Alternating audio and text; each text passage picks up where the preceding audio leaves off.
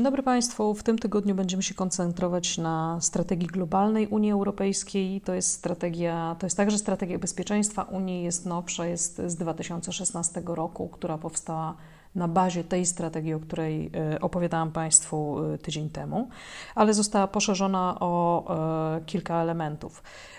Świat się zmieniał oczywiście pomiędzy 2003 a 2016 rokiem i zmieniało się także podejście unijne. I chciałabym, żebyśmy przez chwilę prześledzili, w jaki sposób w kolejnych dokumentach unijnych, nie wszystkie będę omawiać, E, to jest dobra wiadomość, bo było, ich, bo było ich trochę więcej.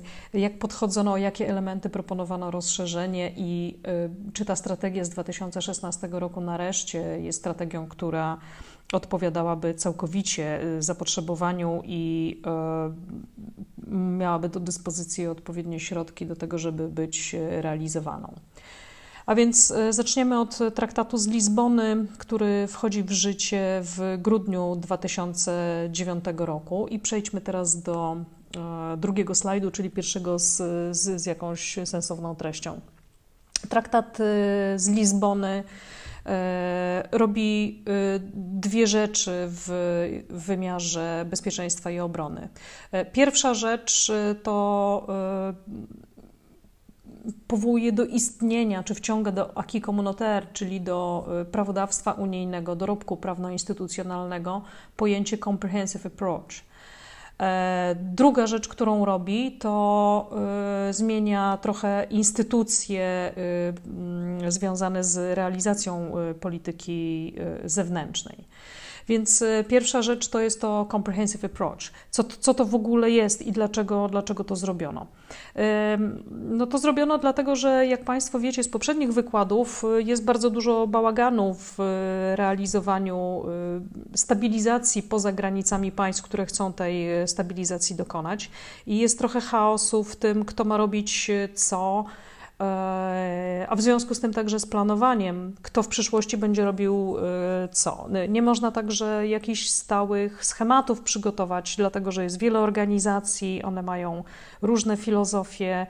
E, państwa które należą do tych organizacji, y, jakby nie, nie, nie ma tutaj, nie ma tutaj paternu, nie, nie ma pokrywania się, czyli część państw należy do tych, część do tamtych. Y, w jednych proces decyzyjny wygląda tak, w innych inaczej, więc comprehensive approach ma trochę pomóc w, we wprowadzeniu porządku. To jest termin, który został ukuty e, przez NATO, czy, czy w ramach NATO. E, I tutaj Unia Europejska widać, że podąża za, za trendami, które NATO e, wyznacza. E, więc według NATO ma, mają to być działania razem z, no ogólnie rzecz biorąc, są to działania z innymi podmiotami, które uczestniczą w stabilizacji lub chcą uczestniczyć. Czyli NATO mówi dokładnie, że Czyli na, to, to y, comprehensive approach natowskie mówi, że akcje mają być koordynowane przez tych, którzy je y, inicjują na poziomie politycznym, wojskowym i y, cywilnym. I, I to był zalążek tego właśnie comprehensive approach. E, Unia Europejska odwołała się do tego w sposób trochę szerszy, czy, czy poszerzając, poszerzając tą interpretację i uznaje, że e, comprehensive approach to powinna być e, kooperacja czy współpraca państw, które biorą udział w interwencji, organizacji międzynarodowych, NGO-sów, społeczeństw obywatelskich, e, państw, władz państwa przyjmującego, czyli tego, na którego terytorium się dzieje interwencja, biorąc pod uwagę ich ograniczenia i respektując ich oddzielny E, ich różnice w procesie podejmowania decyzji. Um, i kładąc nacisk właśnie na stabilizację, rekonstrukcję postkonfliktową, e, ograniczoną tylko i wyłącznie przez no, okoliczności w państwie przyjmującym, ale szeroką na tyle, na ile ta interwencja powinna być zakrojona w momencie, kiedy chcemy podjąć skuteczną akcję. Więc to jest comprehensive approach. Do tego jeszcze e, traktat z Lizbony prze, budowuje trochę instytucje wewnątrz Unii Europejskiej, przede wszystkim poszerzając mandat wysokiego przedstawiciela, a po drugie oddając mu do dyspozycji Europejską Służbę Działań Zewnętrznych. A więc dwie dosyć duże rzeczy w traktacie z Lizbony. Już w kwietniu 2010 roku y, Unia Europejska, czy konkretnie Komisja y, mm, Europejska, wypuściła dokument, y, o którym Państwo nie musicie wiedzieć bardzo dużo. Musicie wiedzieć, że coś w miarę regularnie się działo. To jest dokument bardzo dobry, uważam, jeden z moich ulubionych, ponieważ on jest bardzo konkretny. To jest Towards an EU Peace Building Strategy który jest krokiem w kierunku naszkicowania no jeszcze nie strategii peacebuildingu Unii Europejskiej, ale pokazania, jakie są słabości Unii i co powinno być zrobione, żeby te słabości e, pokonać. E, cytowana jest tutaj właśnie wysoka przedstawiciel, pierwsza wysoka przedstawiciel Catherine Ashton. Przycytowana jest jednej z pierwszych wypowiedzi, która mówi właśnie, że peace building, czyli to budowanie pokoju, ta stabilizacja pokonfliktowa, jest w tej chwili kluczowym elementem E, w e, akcjach e, Unii Europejskiej poza granicami.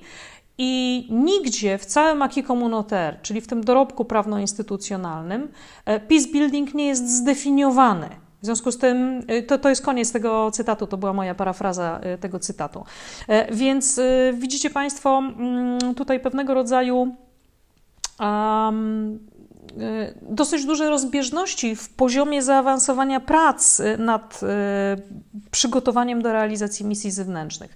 Bo z jednej strony są duże ruchy robione, czyli jest na przykład jest, wchodzi nowy traktat, który robi nowe instytucje, które notabene nie rozwiązały starych, starych problemów, ale y, jest pewien ruch w tą stronę, żeby to zrobić. Jest określenie, że jest jakby uznanie faktu, że potrzebujemy współdziałać z innymi i że wiemy, że mamy y, trudności wewnętrzne, a z drugiej strony nie popchnęliśmy do przodu tak prostych spraw i pierwotnych, jak definiowanie e, peacebuildingu, który jest kluczem naszego zaangażowania na zewnątrz, już nie mówiąc o tym, że nie nabudowaliśmy w związku z tym prawdopodobnie żadnej strategii, co my tam chcemy, no a w związku z tym także nie nabudowaliśmy zdolności ani instrumentów oddziaływania na to.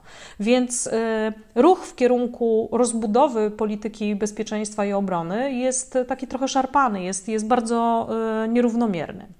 I w tym dokumencie zauważa się, że powinny być trzy fundamenty strategii związanej związanej właśnie ze stabilizacją e, pokonfliktową. I te trzy fundamenty też są bardzo sensownie, uważam, e, określone. E, to znaczy, uważa się, że pierwszym krokiem powinno być wyznaczenie celów i środków osiągnięcia peacebuildingu, czyli co chcemy osiągnąć, powinna być, powinny być naszkicowane podstawowe koncepcje i e, naszkicowane pewne propozycje instytucjonalnego rozwiązania problemu. Po drugie, powinien być wypracowany jakiś schemat współpracy pomiędzy uczestnikami, którzy będą brali udział w operacjach tego typu. No i po trzecie, powinno się określić, co w tej chwili jest możliwe, a co w tej chwili jest niemożliwe. E, I przejdźmy teraz do kolejnego slajdu, do slajdu trzeciego w którym e, zobaczymy, jak analitycy postrzegali konceptualizację bezpieczeństwa mniej więcej w tym okresie. E, podkreślali przede wszystkim to, że we wszystkich dokumentach, które Unia Europejska wypuszcza, ona łączy swoje bezpieczeństwo e, z politykami rozwojowymi, czy z koniecznością rozwoju państw, w których potencjalnie mogą się pojawić zagrożenia. A więc y, połączenie y, wymusza to, taka konceptualizacja wymusza połączenie polityki bezpieczeństwa z polityką rozwojową, no i siłą rzeczy jakąś y, koordynację wydatkowania. E, I zauważa się, że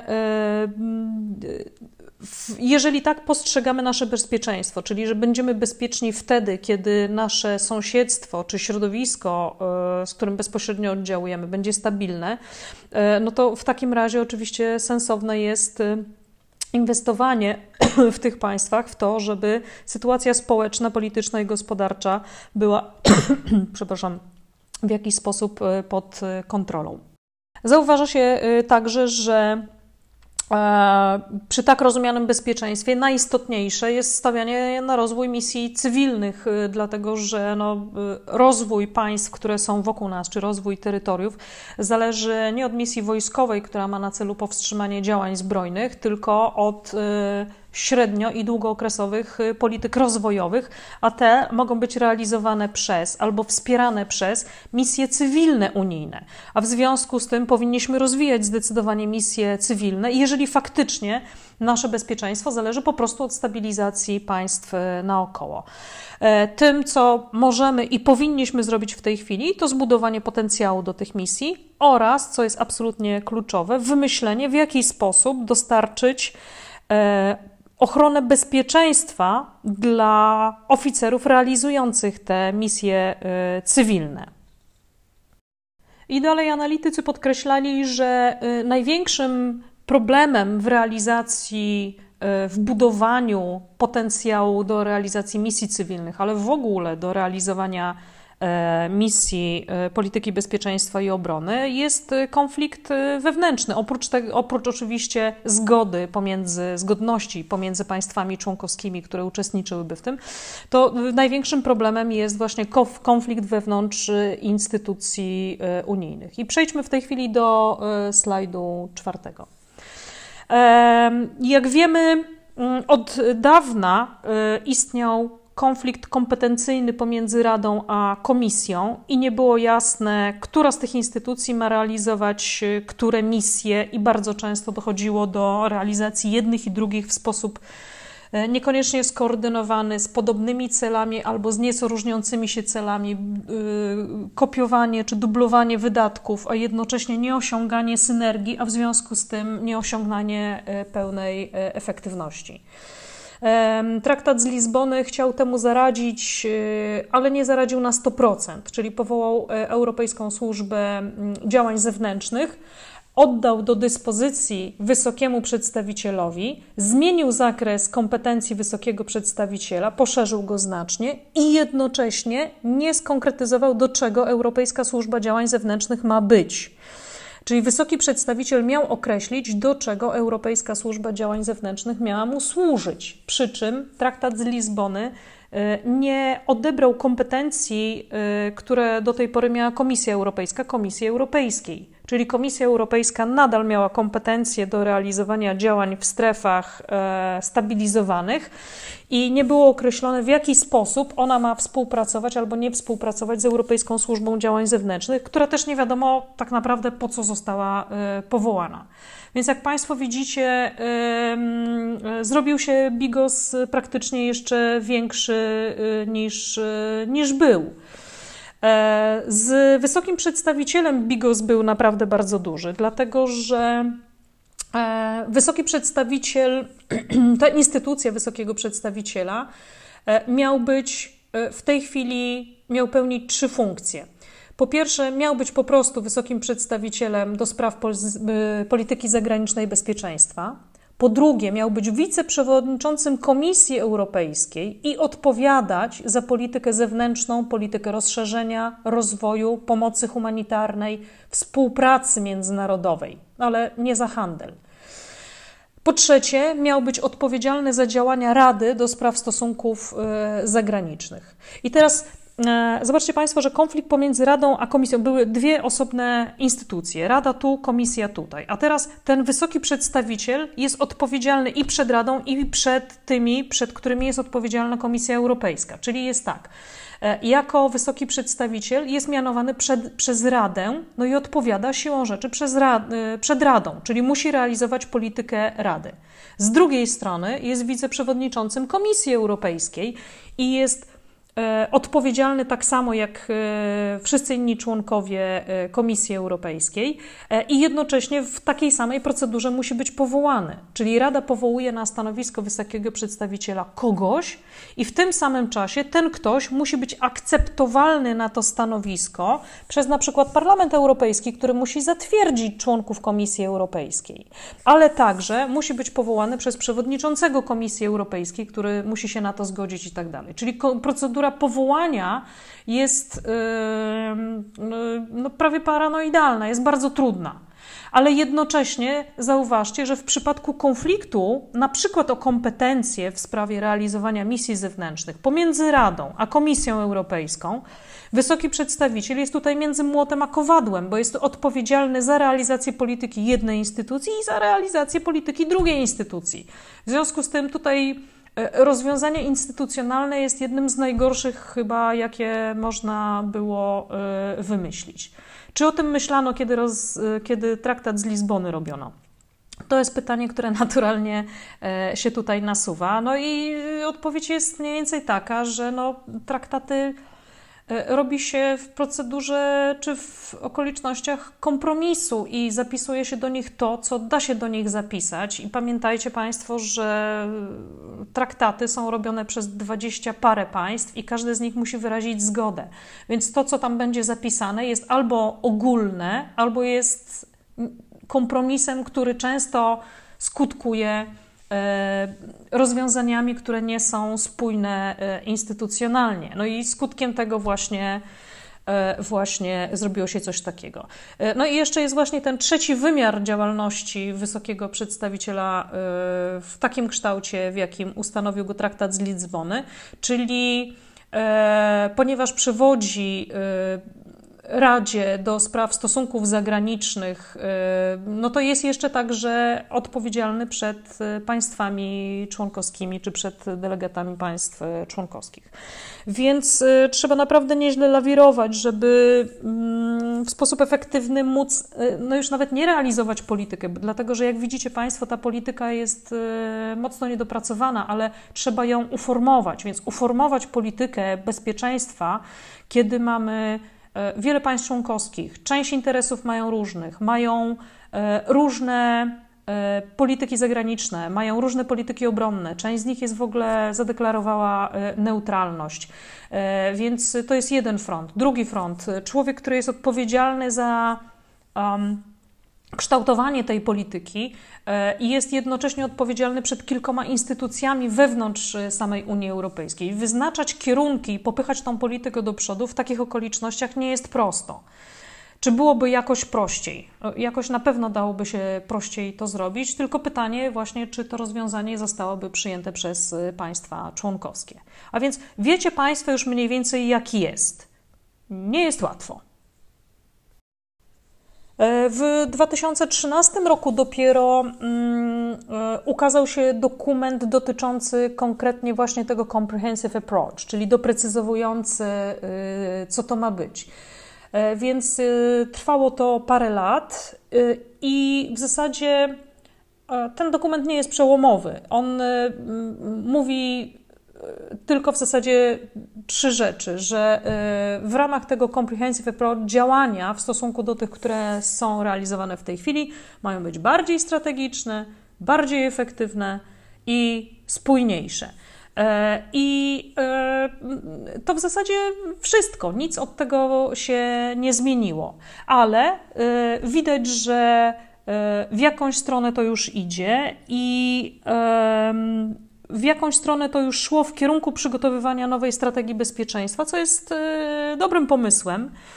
Tylko pamiętajmy, że wszystkie strategie bezpieczeństwa są robione na dosyć dużym poziomie ogólności. E, to był slajd piąty. A teraz przejdźmy do slajdu szóstego i to już jest e, wprowadzenie do strategii globalnej Unii Europejskiej. Ta strategia globalna została ogłoszona w czerwcu 2016 e, roku. Nazwano ją, jak widzicie Państwo, bardzo szumnie strategią globalną, czyli The European Union in a Changing Global Environment. No i to jest właśnie More Connected, Contested and Complex, uh, complex e, World. I przejdźmy teraz do y, omówienia, co ta strategia globalna y, mówi. E, jesteśmy na slajdzie e, szóstym. E, ona mówi. Ponownie, jeżeli oczekujecie Państwo czegoś bardzo konkretnego, no to, to nie można się w zasadzie tutaj, nie można być usatysfakcjonowanym tym dokumentem. Ona podsumowuje mniej więcej, jak świat wygląda w 2016 roku i wskazuje, co jest największym zagrożeniem i co by można było zrobić. Więc e, mówi przede wszystkim, że mm, świat się zmienił. Hello, hello, wszyscy zauważyliśmy. I w zasadzie autorzy oceniają, że dla Unii Europejskiej jest, jest niebezpieczniej że jest więcej mm, agresji wokół, że jest więcej niestabilności naokoło. I zarówno Afryka, jak i Azja.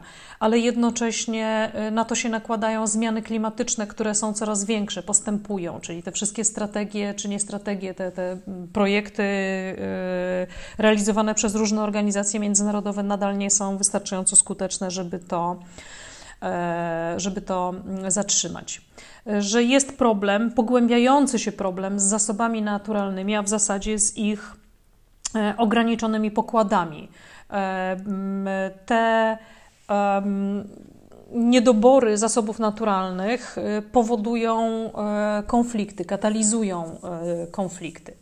Zauważa się także, że technologia bardzo poszła do przodu i że trochę ona, a trochę nie ona, nie to, że wyzwoliły współzależność, ale y, przyczyniły się do tego, że współzależność jest e, coraz bardziej wszechobecna. Współzależność na każdym poziomie ludzi, społeczeństw, państw i ta współzależność ma swoje plusy i ma swoje minusy. Z jednej strony ta współzależność pozwala na współpracę i poprawianie warunków życia. Możemy zżyć dłużej, zdrowiej, wolniej, ale z drugiej strony współzależność oznacza także powiązanie zagrożeń a w związku z tym e, świat w tej chwili jest bardziej złożony, bardziej połączony, a jednocześnie e, bardziej e, rywalizujący. Więc taka jest, taka jest nasza rzeczywistość. I potem strategia przechodzi kolejno do omawiania poszczególnych punktów. Przejdźmy teraz do slajdu siódmego. Pierwszym z nich jest właśnie zmieniające się środowisko e, globalne. E, w dokumencie zauważa się, że świat jest coraz bardziej połączony, że jest globalizacja e, i są efekty tej globalizacji.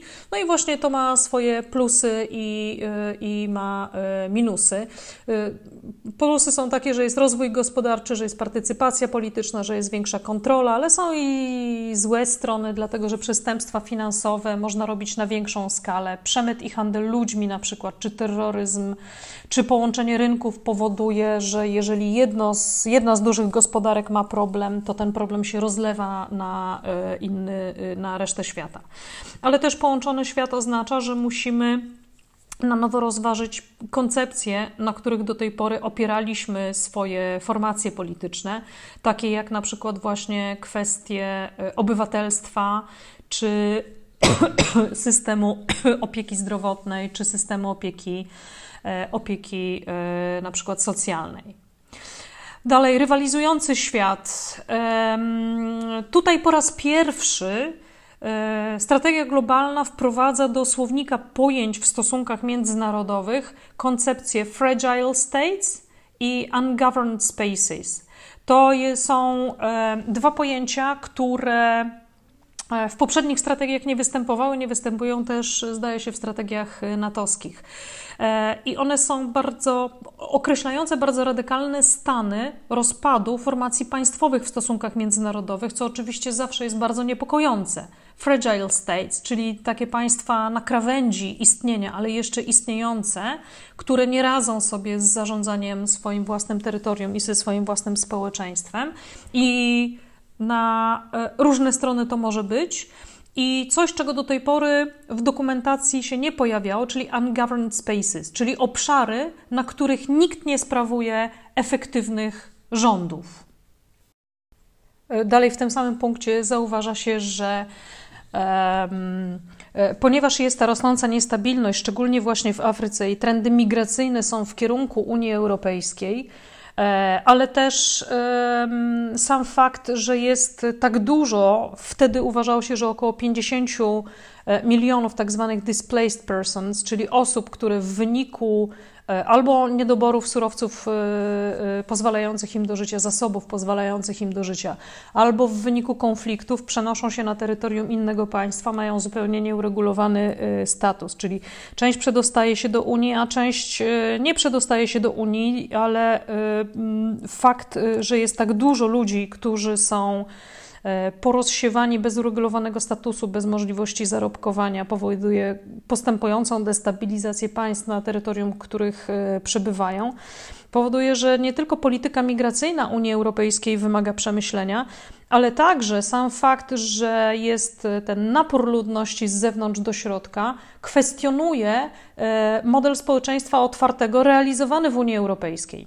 Ten model, który jest wsparty postępującą, um, postępującym demontażem granic i barier w przemieszczaniu się, w możliwości zamieszkania e, gdzieś indziej. Czyli Unia upatruje swojego rozwoju w tym, żeby stawiać na ludzi yy, i oni będą mniej więcej wiedzieć, co robić. Czyli jeżeli muszą się przemieścić, bo tam na przykład jest praca, niech się przemieszczają. Jeżeli chcą się przemieścić, przemieścić yy, bo yy, tam są lepsze szkoły albo ze względów na możliwość kontrybuowania Y, do czegoś, do rozwoju czegoś, to oni powinni to robić. Czyli jesteśmy przestrzenią otwartą. Jesteśmy przestrzenią otwartą dla ludzi, dla towarów, dla usług itd., itd., itd. I nagle napływ ludzi z zewnątrz powoduje, że musimy postawić jakieś bariery, ponieważ nie radzimy sobie w sytuacji, kiedy następuje jakieś ciśnienie y, zewnętrzne. A więc e, zagrożeniem jest nie tylko fakt, że ludzie się przedostają na nasze terytorium i że nagle w dosyć dużych ilościach mogą być obciążeniem dla naszego budżetu. Zagrożeniem jest też to, że wobec tego, że oni się przedostają i są obciążeniem dla budżetu, my musimy przemyśleć, czy prowadzimy właściwą politykę wewnętrzną, na której oparliśmy rozwój naszych społeczeństw. A w związku z tym e, zmusza nas to do przewartościowania fundamentalnych zasad, na których zbudowaliśmy Unię e, Europejską. E, dobra, dalej mamy bardziej, e, bardziej złożony świat. Uważa się, że, że czy w 2016 roku autorzy uważają, że żyjemy w momencie przetasowania sił światowych i prawdopodobnie tak jest, że jest upadek jakiegoś starego porządku, jakiejś starej siły i budowania się czegoś nowego. Pojawiają się podmioty, które są silne, ale które nie mają miejsca w, stosunków, w stosunkach międzynarodowych, takie jak ISIS. Pojawiają się zjawiska, takie jak terroryzm światowy czy globalny, na dużą skalę międzynarodowy, połączony z fundamentalizmem e, religijnym, którego nie chcemy, który jest e, destrukcyjny, który nic nie buduje, tylko i wyłącznie ma, ma niszczyć. Ale też i bardziej złożony świat oznacza zagrożenia niekonwencjonalne, czy takie, które do tej pory nie były konwencjonalne. Na przykład mamy doświadczenie w tej chwili z COVID-em, czyli pojawiają się nowe zagrożenia dla ładu światowego, z którymi nie wiemy, co zrobić, nie wiemy nawet, jak skonceptualizować je, jak zdefiniować według tych parametrów, które do tej pory były dla nas podstawowe, były dla nas klasyką. Czyli uważa się, że tradycyjne podejście do stosunków międzynarodowych w zasadzie powoli zaczyna się już e, kończyć. I przejdźmy teraz do slajdu ósmego. E, w dokumencie mm, zaznacza się wyzwania i szanse dla Unii Europejskiej, i to, to, jest tych, e, to jest tych pięć punktów, które Państwo widzicie, czyli sąsiedzi Europy, Afryka Północna, Środkowy Wschód, Afryka, e, Partnerstwo Atlantyckie i e, Azja. I każdy z tych punktów Unia Europejska czy autorzy tego dokumentu przez chwilę e, omawiają. I w zasadzie ciężko tutaj coś dodać. Chciałabym, żebyście Państwo rzucili okiem po prostu na dokument i żebyście, żebyście mieli jakie takie mniej więcej mm, pojęcie. E, czyli relacje transatlantyckie, relacje z Azją, relacje z Afryką. Absolutnie nic nowatorskiego, nic o czym byśmy jeszcze nie już do tej pory nie rozmawiali, no ale trzeba rzucić na to okiem. I przechodzimy do slajdu kolejnego, czyli do implikacji, czyli jakie są E, jakie są e, wnioski e, autorów dokumentu wynikające z analizy obecnej sytuacji? To, czy Unia Europejska skorzysta ze zmieniającego się świata, czy nie, zależy od tego, czy będzie podejmowała właściwe decyzje, czy będzie umiała odpowiednio priorytetyzować e, działania i od tego, czy rozwinie właściwe instrumenty oddziaływania w stosunkach międzynarodowych, takich, jakimi one są w tej chwili. I tutaj wymienia się pięć e, zakresów priorytetowych, czyli kierunek, elastyczność, dźwignia, czyli leverage, koordynacja e, i możliwości. Odnośnie pierwszego z tych y, punktów, czyli odnośnie kierunku, mm, w strategii globalnej wyraża się dużo krytyki pod y, względem sposobu i tempa rozwoju wspólnej polityki zagranicznej i bezpieczeństwa. Uważa się, że ta polityka straciła momentum, e, czyli że gdzieś doprowadzono ją do jakiegoś, e, jakiegoś etapu rozwoju, a potem to wszystko podupadło i w tej chwili nic dynamicznie się nie dzieje. Więc y, trzeba coś z tym zrobić, żeby, e, żeby był jakiś postęp. Trzeba bo trzeba uambitnić trochę cele i trzeba popracować nad zdolnościami i możliwościami, ponieważ ta polityka w nieadekwatny sposób odpowiada na zapotrzebowanie na świecie. Zastanawiają się autorzy tego dokumentu także, czy rozszerzenie E, należy łączyć z e, polityką zagraniczną i bezpieczeństwa, że to jest polityka, która może kiedyś jeszcze będzie e, skuteczna w stosunku do państw Bałkanów Zachodnich, ale generalnie nie możemy bezpieczeństwa opierać tylko i wyłącznie na obietnicy rozszerzenia. Dalej zaznacza się, że polityka antyterroryzmu i polityka cyfrowa E, naturalnie wymagają rozwoju, bo one państwa członkowskie zaczęły ją rozwijać. E, w zasadzie Unia Europejska w trochę mniejszym stopniu, ale państwa członkowskie po zamachach terrorystycznych szybko poszły w kierunku wypracowania prawodawstwa pozwalającego służbom specjalnym na e, inwigilowanie korespondencji, e, zasobów bankowych itd. Tak I zauważa się, że z jednej strony oczywiście to ma uzasadnienie, bo w ten sposób działamy szybciej i efektywniej, a z drugiej strony trzeba znaleźć balans pomiędzy możliwościami i zdolnościami, prawem do działania tych wszystkich służb, które są związane z antyterroryzm, z wolnością osobistą i z bezpieczeństwem. Dalej, odnośnie drugiego z tych punktów, czyli o elastyczności, Zauważa się, że Unia Europejska jest faktycznie największym donatorem pomocy humanitarnej i rozwojowej na świecie, ale efektywność jej działania e, nie jest aż taka duża ze względu na sztywności proceduralne. Czyli sugestią tutaj jest uelastycznienie możliwości proceduralnych, czyli odbiurokratyzować prawdopodobnie się nie da, ale na pewno da się lepiej skoordynować instytucje, które zarządzają tą e, pomocą e, humanitarną.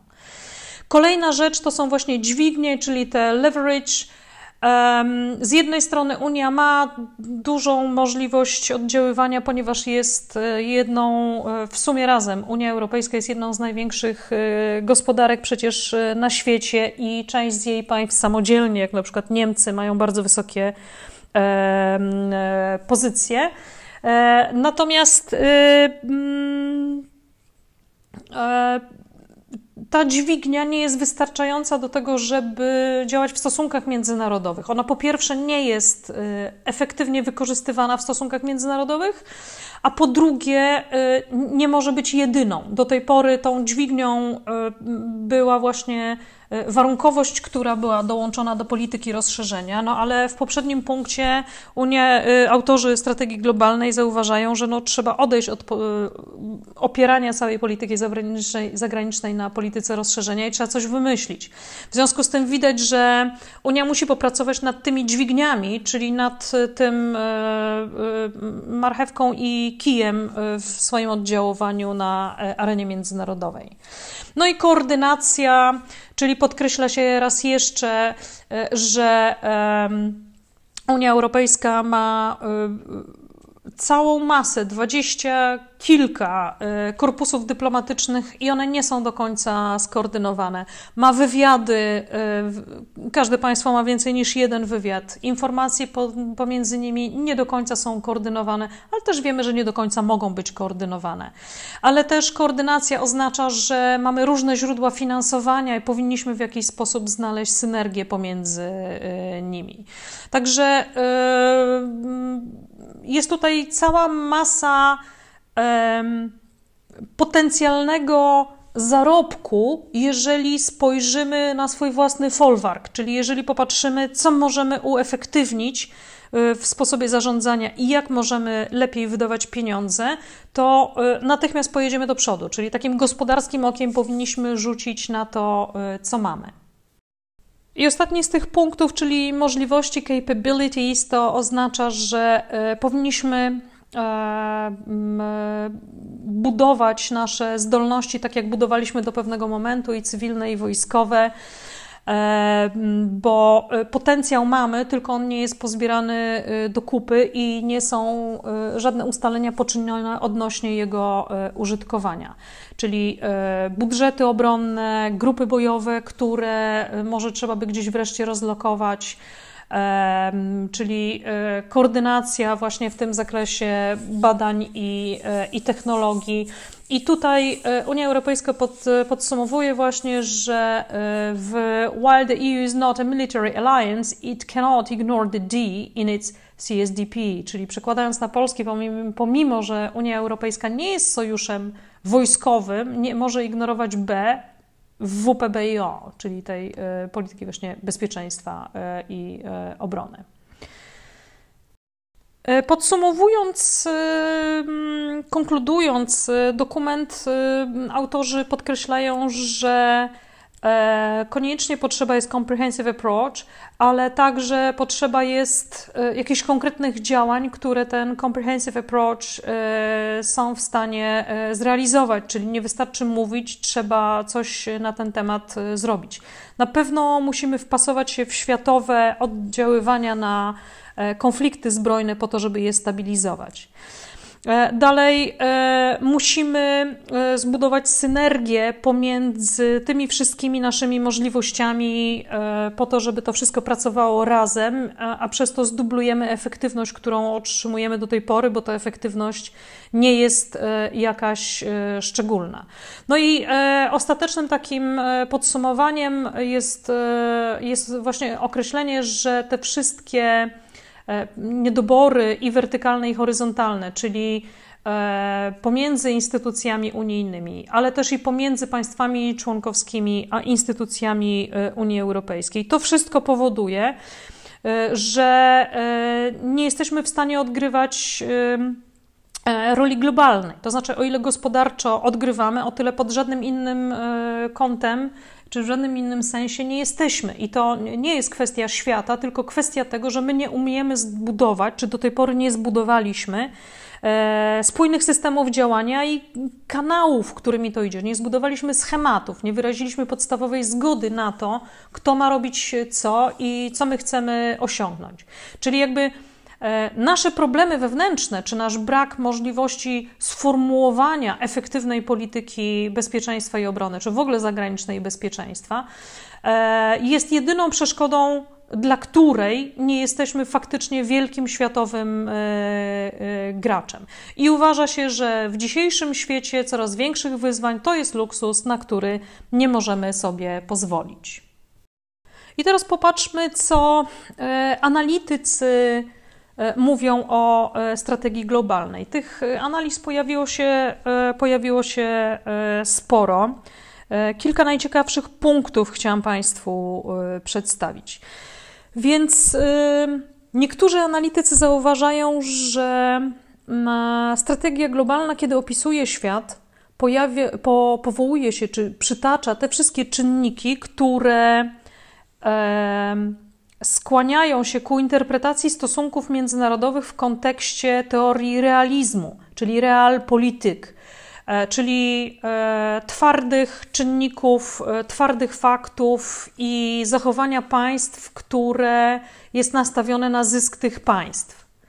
Realizm jest jakby po drugiej stronie skali z liberalizmem, który z kolei mówi, będziemy współpracować, wszyscy będziemy mieć więcej i małą łyżeczką, ale wszyscy razem w zgodzie i pokoju do przodu będziemy iść. I dzisiejszy świat jest prawdopodobnie mieszanką E, liberalizmu i realizmu, czy środków liberalizmu i realizmu, ale strategia gospodarcza, przepraszam, strategia e, e, globalna Unii Europejskiej pokazuje świat jako właśnie świat twardych faktów w kontekście tych koncepcji realizmu, czyli jest podział władzy, czyli centrum stosunków międzynarodowych nadal jest państwo i w zasadzie chcemy, żeby było państwo, bo dzięki temu jest jakiś porządek. Jeżeli nagle w stosunkach międzynarodowych najsilniejsze okażą się nie państwa, tylko coś innego, to nie będzie można znaleźć pomiędzy nimi żadnej struktury. A więc zrobi się chaos, więc nie chcemy. Chcemy, żeby państwa były w centrum, bo wtedy przynajmniej wiadomo, kto jest w centrum. A wtedy możemy wpływać na państwa, żeby się zachowywały tak y, albo inaczej. Czyli dalej jest tam kontekst y, pojawiających się y, nowych sił. A z drugiej strony ten sam dokument pokazuje, że instrumenty, którymi oddziałuje Unia Europejska, to są tak zwane soft albo soft and smart power, czyli E, instrumenty, które są przyporządkowane do świata liberalizmu i do polityki liberalizmu, do teorii liberalizmu, czyli pokazując e, e, pozycję handlową, możliwości z tym związane, czyli robienie tego właśnie warunkowania poprzez, poprzez politykę handlową, przez finansowanie polityki Y, przez politykę rozwojową, która finansuje rozwój państw ościennych. Czyli nie wysyłamy tam armii, wysyłamy tam pieniądze. E, nie wysyłamy nigdzie e, e, naszego wojska, wysyłamy raczej ludzi, którzy mają realizować misję cywilną. Mamy robić współpracę regionalną po to, żeby żadne państwo nie było wykluczone, żeby mogło się rozwijać, żeby była jakaś kontrola państw sąsiednich nad tym, e, co tam się dzieje.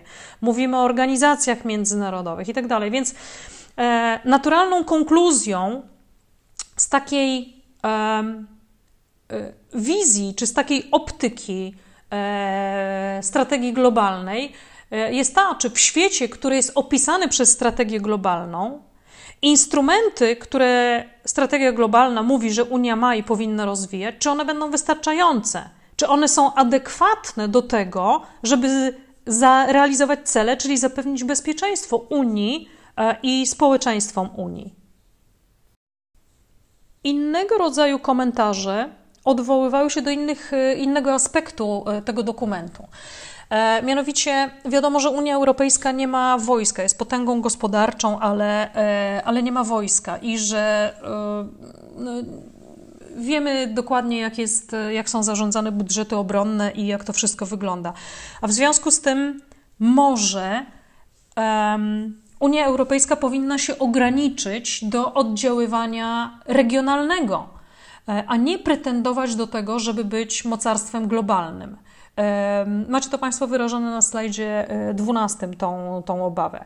Czyli e, strategia globalna pokazuje nam e, zagrożenia na świecie, duże zagrożenia, duże zależności pomiędzy dużymi procesami, ale z drugiej strony nie wydaje się, żeby miała środki odpowiednie do tego, żeby oddziaływać na świecie. A w związku z tym sugestia jest taka, to może Unia Europejska powinna skoncentrować się najpierw na swoim sąsiedztwie i stać się realnym mocarstwem regionalnym, a potem dopiero aspirować do tego, żeby regulować duże procesy na świecie razem z innymi graczami, którzy są e, bardziej e, efektywni.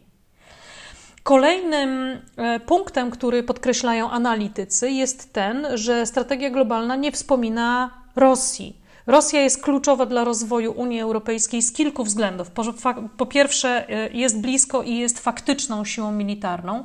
Po drugie, jest siłą gospodarczą. Po trzecie, zależność państw Unii Europejskiej od surowców energetycznych, które pochodzą z Rosji, no jest absolutnie e, kolosalne, a w związku z tym e, strategia, jakakolwiek strategia bezpieczeństwa Unii Europejskiej powinna włączać jakieś, e, jakiś pomysł na działanie w stosunku do Rosji albo razem z Rosją. Strategia globalna o tym nie wspomina. No, strategia globalna o tym nie wspomina, oczywiście dlatego, że bardzo trudno jest wypracować e, jakieś e, jednolite stanowisko pomiędzy państwami członkowskimi i niebezpiecznie jest budzić niedźwiedzia i w ogóle wypisywać w jakichkolwiek swoich dokumentach, że mamy jakąś politykę względem niedźwiedzia.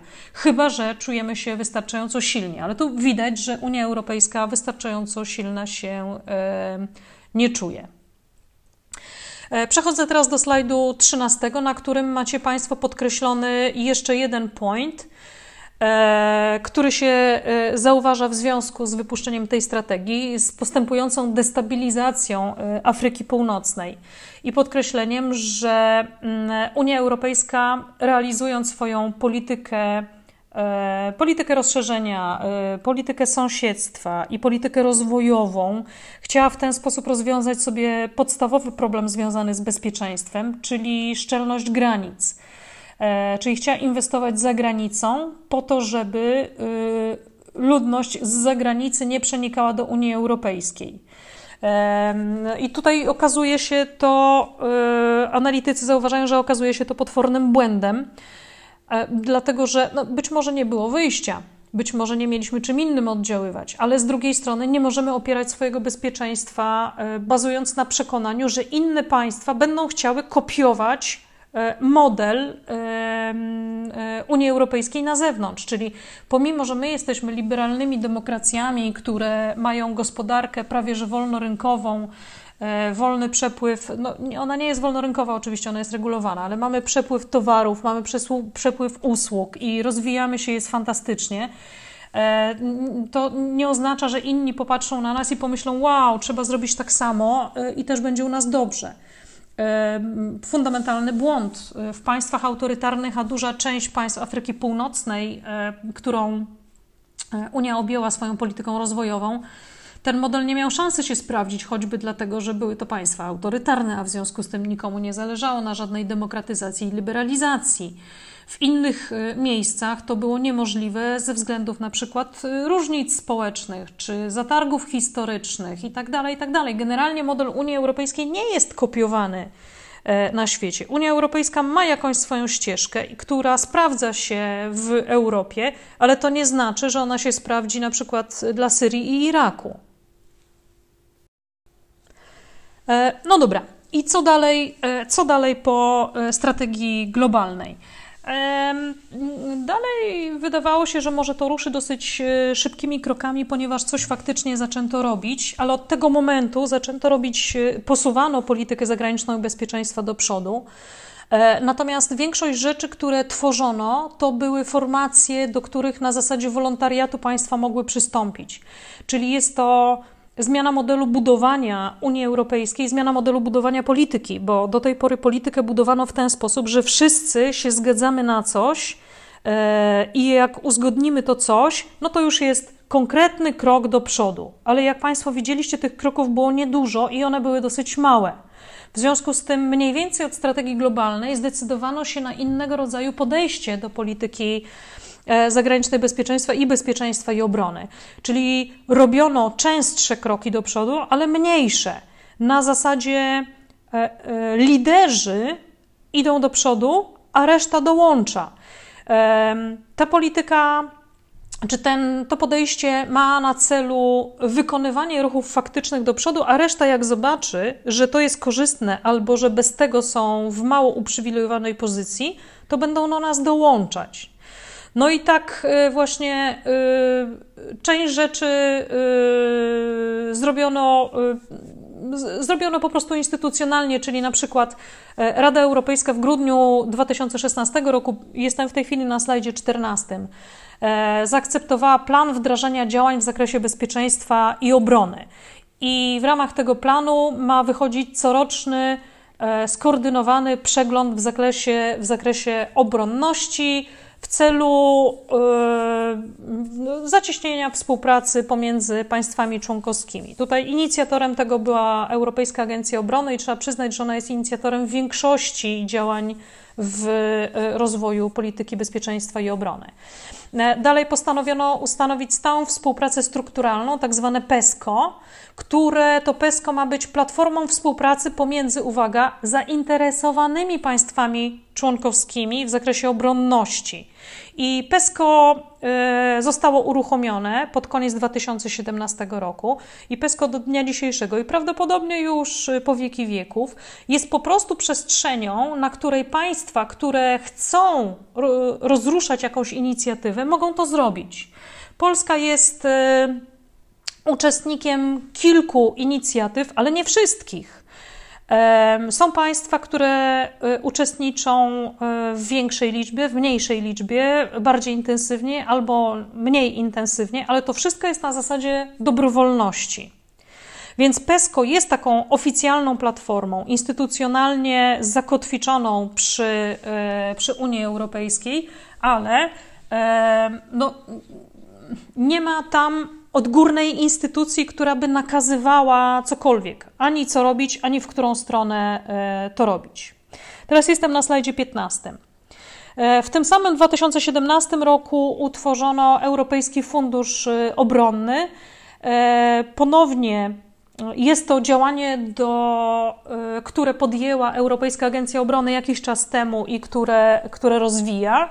E, no i e, to jest fundusz, który ma pomóc EDA w realizowaniu tego, do czego EDA została powołana, czyli e, wdrażaniu postępującej koordynacji zakupów sprzętu dla sektora obronnego pomiędzy państwami Unii Europejskiej. I druga rzecz, druga noga EDA, czyli strefa, w której EDA jest bardzo aktywna, to nawoływanie do koordynacji e, prowadzonych badań z zakresu bezpieczeństwa e, i e, obronności, po to właśnie, żeby ekonomizować wydatkowanie, wydatkowanie funduszy w Unii Europejskiej, czyli żeby zwiększyć efektywność budżetów obronnych unijnych. I przejdźmy teraz do slajdu 16.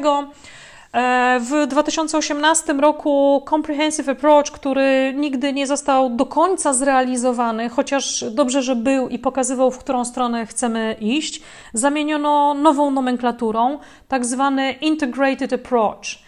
E, czyli zintegrowane podejście, coś w tym stylu. I ono ma być właśnie multidimensional, multilevel, multiface, multilateral, ma być wszystko ma być multi i plenty of, czyli wielowymiarowe, wielopoziomowe, wieloetapowe, wielostronne.